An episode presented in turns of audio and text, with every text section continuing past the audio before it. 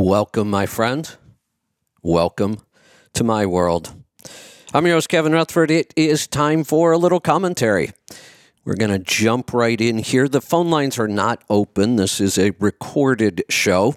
I use my commentary segment to just kind of catch up on the odds and ends that I've collected over the last several days. I'll probably do one commentary a week. I was hoping I could do a couple more. Um, but it just it's it takes a lot of time. It takes so much more time for me to put together an, an hour of this kind of content. It actually takes me about three to four hours. I just don't have time to do it more than once a week. So I'll try to catch up on things. Um, sometimes these are all over the board. I might be talking about health, politics, trucks, the economy, whatever.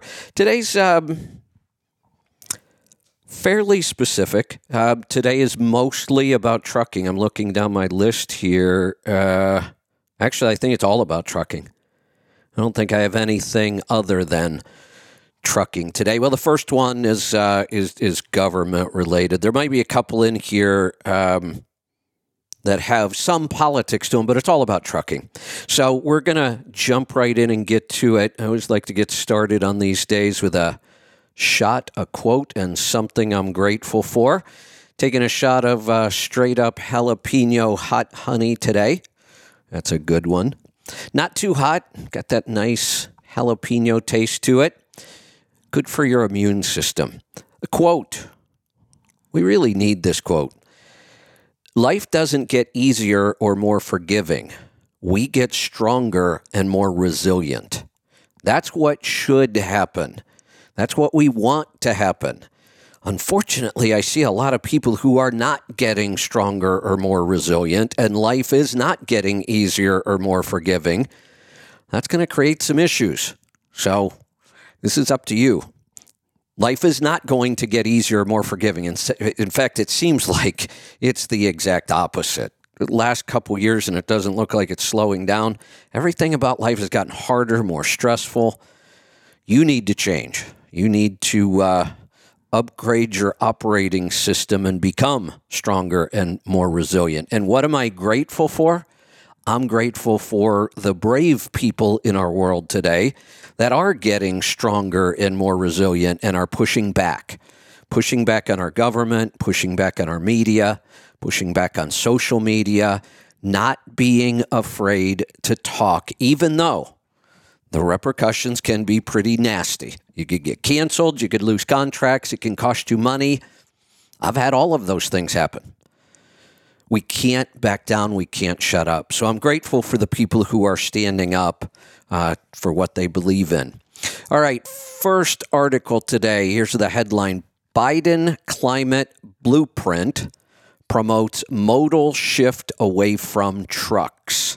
So the Biden administration has one big push right now. Really, if you, you look at all the problems we're facing, we just went through the State of the Union address and he ignored all of them. Uh, the southern border is an absolute disaster. Our country's being invaded. It was ignored. Fentanyl, killing hundreds of thousands of our young people now that's also happening more because of the border crisis. These two go hand in hand. Fentanyl barely mentioned, and when he did mention it, he got it way wrong. He, he made like one sentence fentanyl's killing 70,000 people a year. It probably closer to double that. But that was all that was talked about. No solutions. Hundreds of thousands of young people dying, and we don't talk about it at the State of the Union? And there's no plans to do anything about it or make it any better? What's with that? So, um, I didn't mean to get off on the, the fentanyl and the border thing there, but um, the, the, there's a lot going wrong in our country. Those are just two. I mean, inflation is through the roof, energy prices are through the roof, crime is insane. the health of the American public is so bad and getting worse. I, I could go on and on and on. None of that stuff was touched on. Here's what they want to talk about they want to talk about their new climate blueprint. And here's what they're really looking at. I, am not sure how they're going to change this, but they're they're talking about a modal shift away from trucks. Well, at some point it has to go on a truck. And I just don't know how much you can shift away from trucks, but they're going to try to. Here's kind of, there's a whole bunch of government speak in this article, um, but here's kind of what we have to watch out for. It says in detailing the vehicle efficiency strategy, the blueprint points out that trucks and vans are the largest contributor to freight emissions. Heavy road vehicles, in particular, can be difficult to decarbonize, the administration states. This energy and emissions intensive paradigm is a significant reason why transportation has become the largest greenhouse gas emission source in the United States. Yeah, uh, something has to be the largest, and we use a lot of transportation. How how do they think they're going to move away from trucks and vans? Their ocean liner that brings the freight across the country isn't going to get it to my door. The train that it went on isn't going to get it to my door. Anything that they send to my door is going to require energy.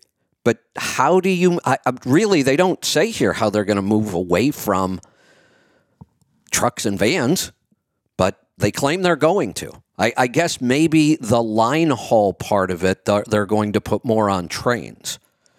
Well, I'm not real happy with that. Trains have been our biggest competitor forever. Now the government's going to give them an advantage. What a mess. Elections have consequences. Let's not forget this. Uh, all right, I don't want to spend too much time on that one. Um, I thought this one was interesting. Talk about uh, interesting statistics to track that you wouldn't think would be interesting. If somebody would have asked me if I knew any statistics about cardboard boxes, I would have laughed and said no, and I'm kind of glad I don't. But um, listen to this headline: Cardboard band, uh, cardboard box demand plunging at rates unseen since the Great Recession. What? It's almost 100 years ago. Recession's been a long time now 80 some, 90 maybe. Um, what's going on that all of a sudden we don't need cardboard boxes? That's not a good sign for shipping. It's not a good sign for the economy. And it's one thing when numbers go up and down, those are normal cycles. We're used to that.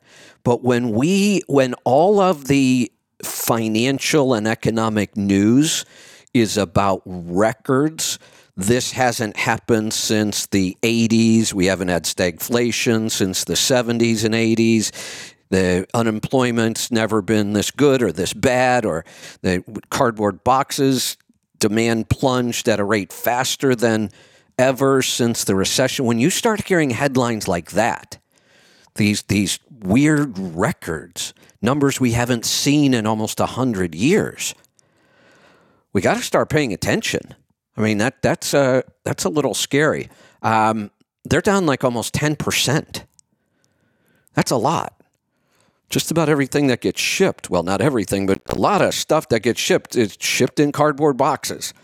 So if they're not needing as many boxes, that means there's not going to be as much things being shipped. I don't think we have come anywhere near the bottom of this freight market yet. Uh, let me see if I had any. Uh, let's see. Yeah, they had some no- other number in here, what, what they call a box operating number or a box operating rate. Um, and what that tells us is how much capacity to build cardboard boxes is being used. Right now, 20% of the capacity is sitting there doing nothing because they don't need boxes. That's just not a good sign. What else we got here? Ah, Class 8 truck orders. Take a timeout in January. That's the headline. Class 8 truck orders fell year over year in January for the first time since August. Um, we get some weird news in here too. Some reason the OEMs suggest we're we're going to have a good, strong year in truck sales ahead. They they think that there's pent up demand. Uh, here's their quote In this truck sector, there's pent up demand from the prior three years of industry underproduction, and customers need to replace aging fleets. Well, that's going to get interesting. Um, it, that's, that is a true statement. Fleets right now have older trucks than they've had in a very long time because of the pandemic and everything that's been going on, but they are also in a really bad position to have to replace them because freight rates are dropping and there's not as much freight. So this is uh, this is going to get interesting. But as of right now, the orders are way down. They expect that they're going to come back. Uh, we'll have to wait and see. What's up next? Here's the headline Decade long misclassification case against Hub settled for roughly $5 million. California's ABC test loomed in the background. We're talking about AB5 here in California. Now, this particular lawsuit, Hub Group, which uh, uses a lot of owner operators in the ports, their owner operators argued that they weren't really owner operators, they were employees. I have a problem with lawsuits like this it, I would probably agree with them that they are employees. It, it, we'd have to look at each individual situation. If it's some lease purchase, weird deals, there's a bunch of drivers being called independent contractors that really aren't. I'm not arguing that point. What makes me a little crazy is an adult human being goes to get a job and they get hired and they don't understand whether they're an employee or an independent contractor, and then later on they figure it out and now they're going to sue somebody. See, I don't believe that. That's bullshit. They knew what they were getting into. They liked the fact that they didn't have taxes taken out of their check. But then the tax bill comes and they have to pay it. And that's when they start whining and crying and they want to go look for lawyers. If you're too effing stupid to understand how you're being paid, that's really sad. But then what the, uh, the, the other side will scream, oh, well, they're being taken advantage of. You know what? If you're an adult in this world, in this society where information is available in your pocket and you're still too stupid to know this stuff, you kind of deserve to be taken advantage of. And unfortunately, we have lots of people who will take advantage of you. That's never going to stop, and the government can't stop it. So if you are walking through life feeling like you're being taken advantage of, smarten up. Stop being ignorant and stop making ignorant decisions and then whining that somebody else should take care of you. And now you're going to sue them. You knew what you signed up for, live with it. Stop with all the lawsuits. The only people that benefit from all the lawsuits are the lawyers. Stop making the lawyers rich. Grow a background bone, grow a spine, learn a few things, and don't be taken advantage of. The, the settlement's about $5 million which means the attorneys are the big winners because they, they don't tell us how many people are covered. I've, I've followed cases like this in the past where the owner operators get a couple hundred bucks, if that. The lawyers get tens of thousands, hundreds of thousands. I mean, a typical lawyer's take out of five million uh, is going to be what about one point seven? 1.6 million. The lawyer gets 1.6 million. The lawyers, the law firm, they're going to get about a third of it. Then the rest of it gets split up, and the people actually suing get very little most of the time. And that's probably what's going to happen in this one. The company itself gets hammered. This has been going on for 10 years. So the company's been paying all these legal fees. Now they're going to have to pay the settlement. And I'm not saying the company shouldn't have to pay the settlement. If they broke the law, they should have to pay something. But here's the problem I've been involved with this too. Nothing ever changes. When I had my contract at FedEx, I went through three lawsuits with the IRS. I didn't go through them. I watched the, the IRS suing FedEx. And every time it happened, FedEx paid a big fine and then just went on doing what they were doing. That's probably all that's going to happen here. Part of the reason this just settled, though, it's been going on for 10 years. part of the reason it just settled is because of AB5. AB5 now allows for lawsuits like this, and you're going to see them. This is the first big one I've seen. Uh, and this started before AB5 ever existed. They just weren't able to settle it. Now, once you look at the law in California, well, yeah, they're going to lose this suit because the law changed. I'll keep an eye on that. Uh, that topic always makes me a little crazy. Uh, since I was just mentioning FedEx, I'll jump to this one. Both FedEx and UPS are both expecting uh, some pretty big price hikes in 2023, 8 to 10%.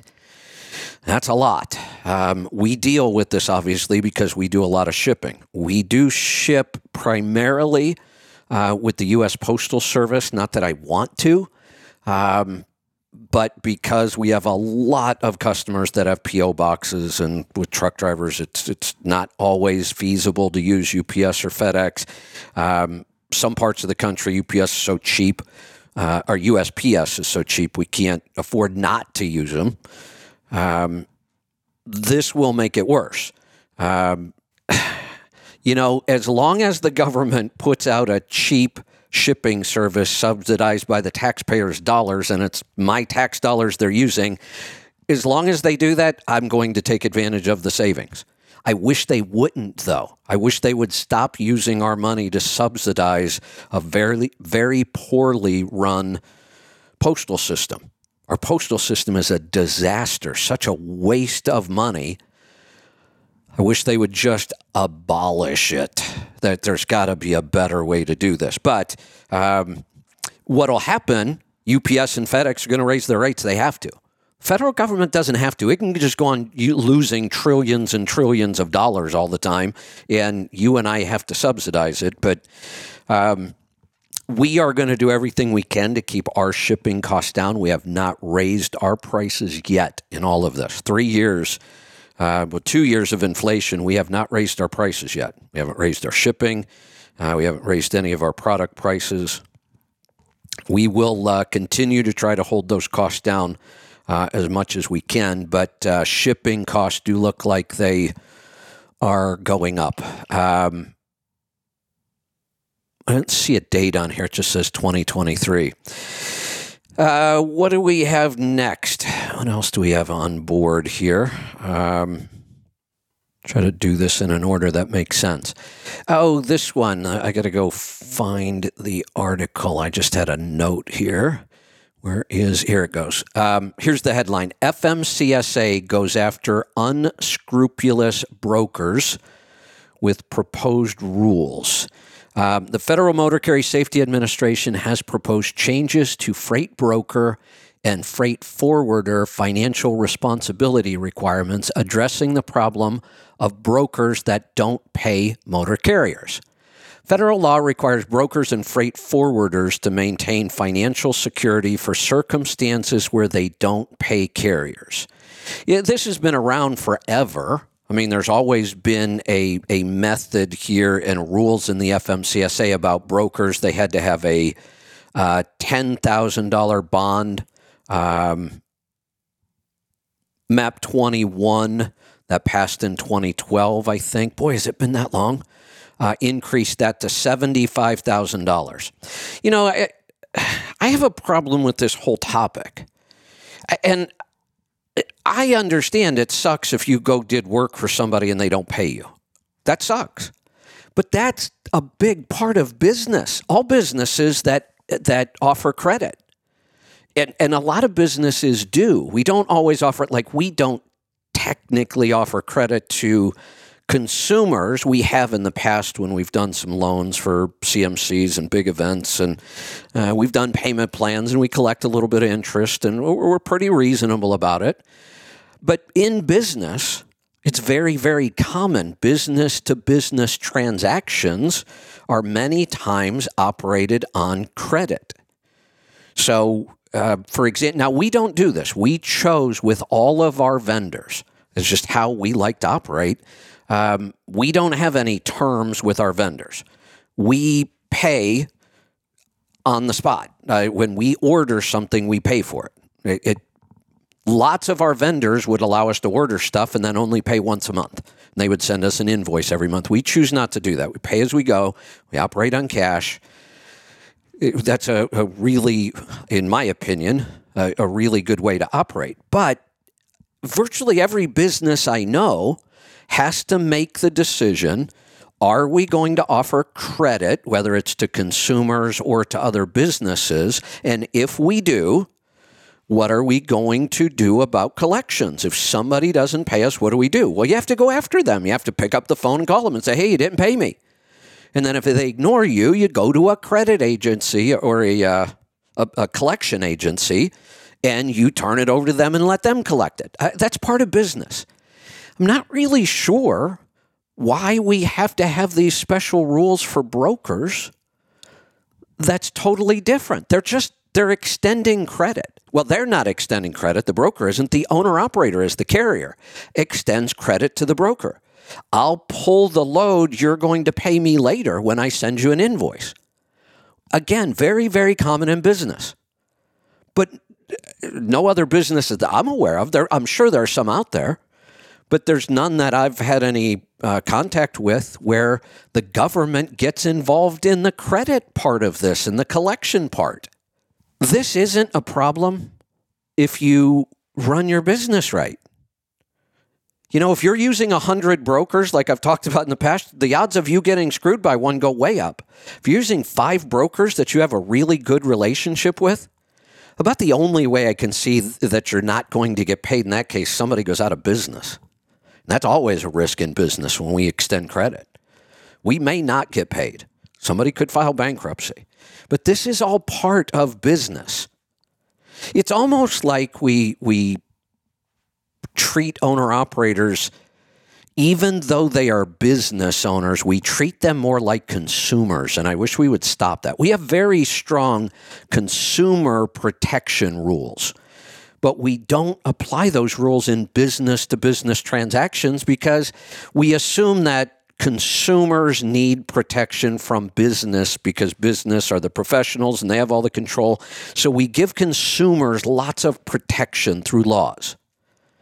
It seems to me like for some reason in this industry, we almost extend that to owner operators. We treat them more like consumers, like they don't understand business and they need protection.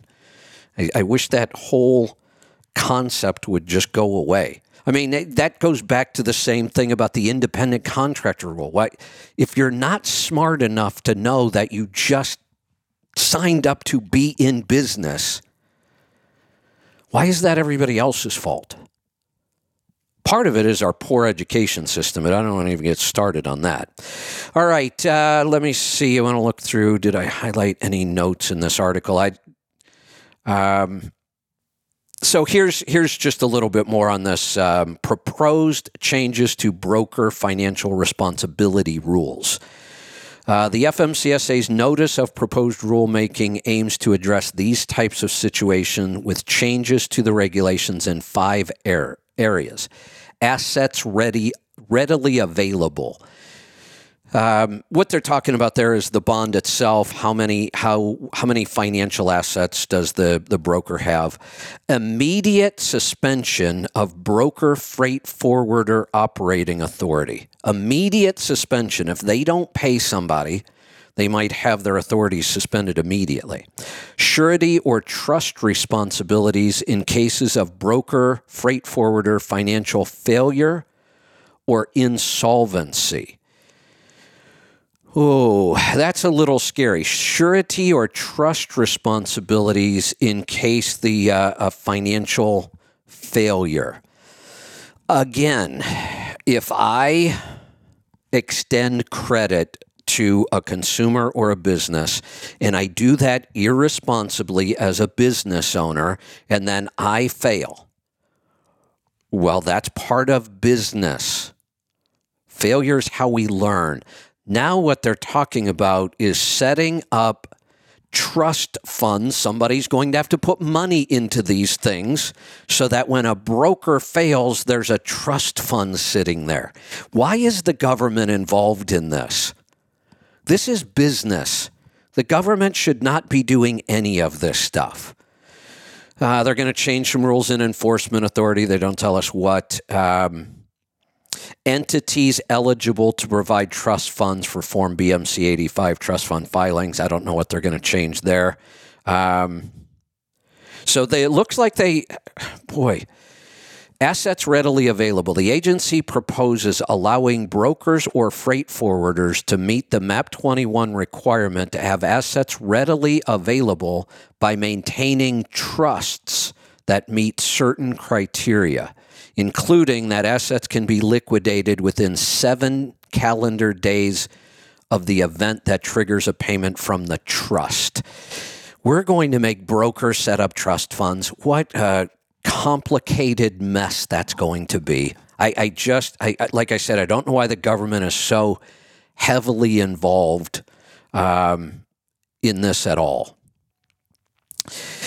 Uh, what what else was there in here? There's a whole bunch of typical government gobbledygook. Uh, this is still in the um, uh, the listening phase, I believe. So I'll keep an eye on this. It we'll I'll talk about it again as the um, rules maybe start to solidify a little bit and we start to understand what they're going to do. I'm pretty sure I'm not going to like what they're doing, um, but I'll keep an eye on that and we'll see what we come up with.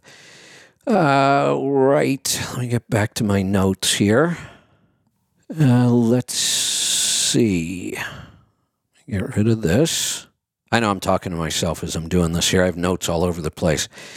Um, I had a headline here. I don't think I'm going to talk about this one, though. If the Teamsters union strikes, will UPS close its doors? Um, I'm going to wait and just watch that one for a while. We still have some time on that one. Um, here's a headline Is ATA starting to understand small trucking businesses? Uh, the latest quote: the latest iteration of the House Transportation and Infrastructure Committee met for the first time on Wednesday with the goal of hearing from transportation-related industries about the current state of transportation infrastructure and supply chain challenges. There were five industry representatives at the hearing representing trucking, rail, ports, construction, and labor unions. In the trucking corner was the American Trucking Association's president and CEO, Chris Spear. Um, I'm going to really kind of paraphrase this whole article. So, we kind of know in the industry that the ATA does not re- represent small drivers and owner operators. The ATA, American Trucking Association, is an association. It's not a government agency. Some people seem to think that it is. It's not. It's a private association, a private trade association. That's all it is. It's nothing really to do with the government. The ATA. The ATA is an association that businesses join to kind of get together with other businesses like them, and sometimes associations lobby the government to get things changed for an industry. Sometimes associations provide a lot of education and resources. Um, business associations are, are all over the place. It's all the ATA is. They're a big one, and they work with big carriers. They also uh, have a pretty unique um, pay structure on how you have to pay for your ATA membership. We know that the ATA is controlled by big carriers, just is. That's not good or bad. Just because they don't represent us, so what? They represent another group that they formed to do that. I don't know why drivers take this personally. Oh, the ATA doesn't care about me. No, they don't. You don't pay them any dues. Why would they care about you? Just because they're the American Trucking Association, so what? They formed to serve their customers. Their customers are big carriers. That's who they listen to. That's who they were formed by. But it goes one step further with the ATA. Your dues when you join the ATA as a trucking company, your dues are not set in stone. There's no standard price list that says a trucking company pays this to be a member. In the ATA, when you join, your dues are based on your revenues. The more money you make as a company, the more you have to pay to the ATA to belong to them. So, guess who has the most power in the ATA? The ATA is already made up of big carriers, but the people who have the most power in the ATA are the Yellow Freight and UPS, the, the big, big companies that pay a lot of money in because they make so much money. Of course, they get to run the show, it's their money. So stop taking the whole ATA thing personally. In this particular meeting, they made a big deal about Chris Spears and the ATA was actually like pushing for things that help owner operators. Well, they were kind of, but it it's not because they're helping owner operators. It just happens to be one of the issues that kind of affects all of us in the trucking industry. And there were actually several um, congestion on highways, improved truck parking, um, looking at California AB5, um, looking at battery electric trucks and things like that. And, and they just they made this big deal about how, you know, oh, look, the ATA is really looking out for owner operators. No, they're not. It was just a coincidence that there were a couple issues here. You know, I, I have another topic here that I, I wanted to talk about, so I'm going to tie it in with this one. I also just happened to read about a new group being started by, it looked like, four owner operators. Uh, and it's basically a, a, trade association like OOIDA. Um, there's several of them out there. OOIDA is the big one. Just like ATA. These groups are all the same. They just serve different people. Well, there's a new one starting up. And they're I think they're making another mistake. And I think it's the same mistake OOIDA made. Like, I hate to criticize people when they're out trying to do something. So th- think of this as just really good constructive criticism. I'm just trying to get people to think about maybe a better way of doing things. I have I have struggled with this over the years because I, I've complained about the the lack of a good business association for owner operators. I attempted to build one at one time. Um, we had a pretty decent start on it, but unfortunately, it was a partnership that went south. Um, and I had to buy the other two partners out and then figure out what I was going to do with it. And I really didn't want to run the association. I had brought in a partner who had a ton of experience with associations. That's why we formed the partnership to do this. Uh, it's a long story. It just uh, it, it we had a lot of struggles. wasn't working. I had to buy out the other two partners, and I gave up on the association idea. So in one sense, I kind of hate to criticize people that are doing it, but I'd like to see the industry get better too. So this isn't you know just me ragging on somebody's constructive criticism. I think, my opinion, that it was a mistake for OOIDA to try to represent company drivers and owner operators. And this this new association says they're going to do the exact same thing.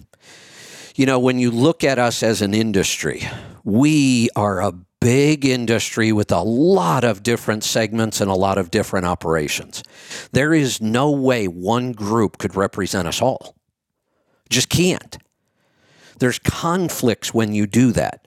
So you know the the TCA, the truckload carriers, used to be part of the ATA, and it didn't work. So they they split it off, and then in the TCA, you even get segments where they'll have. If your trucking operation runs tankers, you're you're in that division. So we kind of form smaller groups to represent the best interest of, of those groups. Like I said, if you try to represent too many people doing too many different things, there's just lots of conflicts. Just like the ATA is not going to represent small owner operators because they represent big trucking companies. Well, what do you do when there's an issue like, um, let's take this, let's take employee drivers and big trucking companies that they work for? How do you have a group represent both of them? What if the issue is that the owner or the drivers think that they should be, be paid detention time and it should be mandated by the government? That's been tried. The carriers think, oh, hell no, we don't want that. Well, if you're the group representing both of these people or groups, how do you solve that? Another good example for me and I talked about it a lot when it was happening. Um, OOIDA had a big push on one year to get uh, mandatory paid detention time from the shippers. They were going to ask the government to create a regulation and force shippers to pay detention time. Now, if you represent employee drivers, that makes a ton of sense. Drivers should not have to sit there at the dock. Now, mandating at the shipper level and getting the government involved, I think, is a mistake. But that's a, a different matter. If you were representing drivers, pushing for some sort of mandatory detention pay makes sense. No matter who pays it, it does make sense. They deserve to be paid for the time they're just sitting there. And since that's kind of an industry wide practice, then we need a you know a pretty big push or a pretty big group to turn that practice around.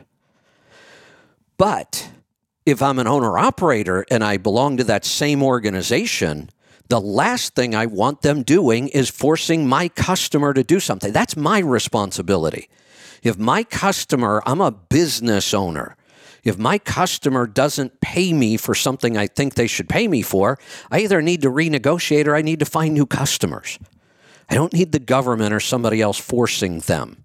That's why I, I don't believe you can represent these two groups well, but we have another group that's going to uh, going to attempt it. We'll see what happens. I, I have watched, you know, owner operator associations form and go out of business for the last 35 years. In fact, like I said, I had one myself that didn't work out. It's a tough business, really is. But I, I, think part of the problem is we just try to represent too many people. I think a better a better model is we have we we have smaller associations representing very specific groups. And what if we had a coordinating group within trucking that that um, you know worked with all the associations like the ATA and the TCA and um, OOIDA and this new group and any association that that represented somebody in trucking, if they wanted to, we'd form this consortium so that we could talk about what things are in our best interest. And when we find mutual problems, then, then we could use all of our resources. But it seems like the uh, the association groups in our industry spend a lot of time fighting amongst each other and not cooperating. So um, don't be surprised that certain groups aren't out there representing your interest. If you're not paying them money, they're probably not going to represent your interest. So if you want somebody to represent you, find a group that you're aligned with and pay some dues, and that's what associations are for. All right, uh, what else do I got here? Um, here's one. Nikola launches mobile fueler for hydrogen fuel cell trucks. This one seems kind of interesting. Um, so, part of the right now, with all the shift to the greener trucks, there's kind of three platforms that are being built. So we have all electric. That, that's a Tesla. You know, it's just batteries. You charge it up, you drive it down the road. When your charge dies, you better find a charger that's the only way you're going to go anywhere. We do kind of sort of have hybrids. Um, Hyliion is kind of working with a couple OEMs and building a hybrid. So, kind of like a hybrid car where it has a gas engine or a diesel engine it charges some batteries. So you might be running on batteries, you might be running on engine. Um, that's a hybrid. I think hybrids in trucking are going to be a waste of time. I don't think that's the right way to go, but there is some of that. And then we have the hydrogen electric, like the Nikola, where we have to get compressed hydrogen onto the truck and we use that to generate electricity um, and Nikola's claiming like a 500 mile range. But then we have to have a hydrogen station somewhere so we can onboard more hydrogen. Now, 500 miles might sound impressive when we talk about electric vehicles, but take the typical truck on the road today that gets seven miles to the gallon and has 200 gallon capacity. 150 usable even let's just just go with that um, you are looking at uh, much much better range double the range plus and you know, once in a while you get out to the West Coast, you better watch your fuel. You get into Wyoming and North Dakota and places, you better be paying attention. Even with that much range, sometimes it's hard to get to the next truck stop. You got to do a little planning and pay attention. Well, if we can only make it 500 miles and we need another hydrogen station, how are we going to build out all these hydrogen stations? And do we really want to? Because is this the future? Or are we going to be past hydrogen in 10 years and, and just battery electric? So, this hydrogen thing has always seemed way overcomplicated to me. And now it seems like they're complicating it even more. Here's what they're doing Nikola says it has developed a hydrogen mobile fueler capable of direct fueling hydrogen fuel cell electric vehicles as it prepares to roll out its own FCEV. FC is fuel cell electrical vehicle. Um, this thing's a, a pretty complex. It's a trailer. It's really complex. I couldn't find any cost in here, but this thing has to be outrageously expensive to build this trailer. And this trailer is going to be able to go out and fuel trucks remotely with hydrogen. Does this sound like a good system or a good idea? This sounds like overly complicated, overly expensive. How much is it going to cost me to have hydrogen delivered for my truck?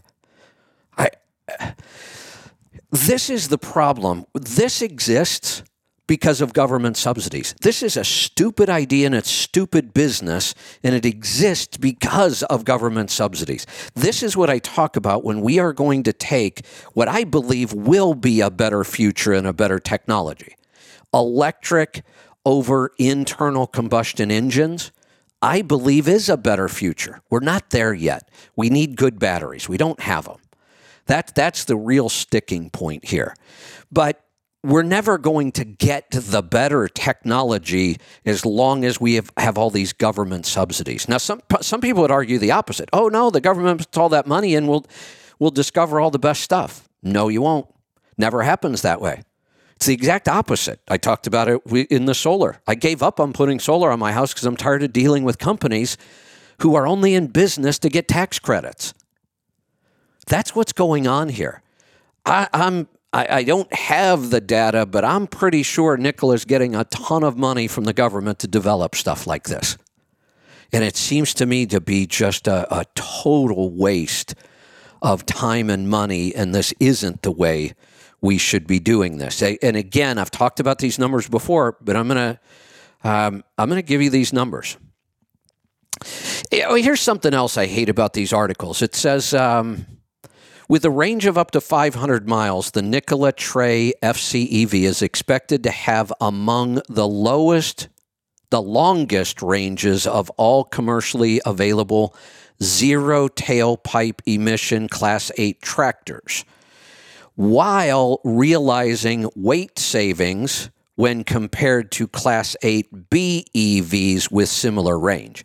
Yeah, uh, of course, this complicated hydrogen fuel cell truck is going to be a little lighter than a true battery electric, but they don't say it's lighter than a conventional tractor. So we still have weight issues again we're going to have to deal with. But here's the kind of numbers. Um, here are the the tax credits that are available for these trucks. Upon final HVIP approval, purchasers of the Nikola Tre FCEV in 2023 may qualify for California's state based incentive valued at $240,000 per truck, $270,000 per truck for drayage fleets. Those are the fleets that work in and out of the ports. They're going to get $270,000 per truck. Or up to 288,000 per truck for drayage fleets with 10 trucks or less located within a disadvantaged community area. Bullshit on top of bullshit covered with more bullshit. My God, we're just giving money away and we're picking and choosing winners. Now, look, I love small business, but I don't think small trucking companies should get a bigger tax credit than a, a trucking company with 10 trucks in a bad neighborhood, is basically what they're telling us, or minority owned, probably will get a lot more tax money than somebody who owns 11 trucks and isn't a minority. That is just wrong. We have got to stop doing this. We have got to stop allowing the government to pick winners and losers like this.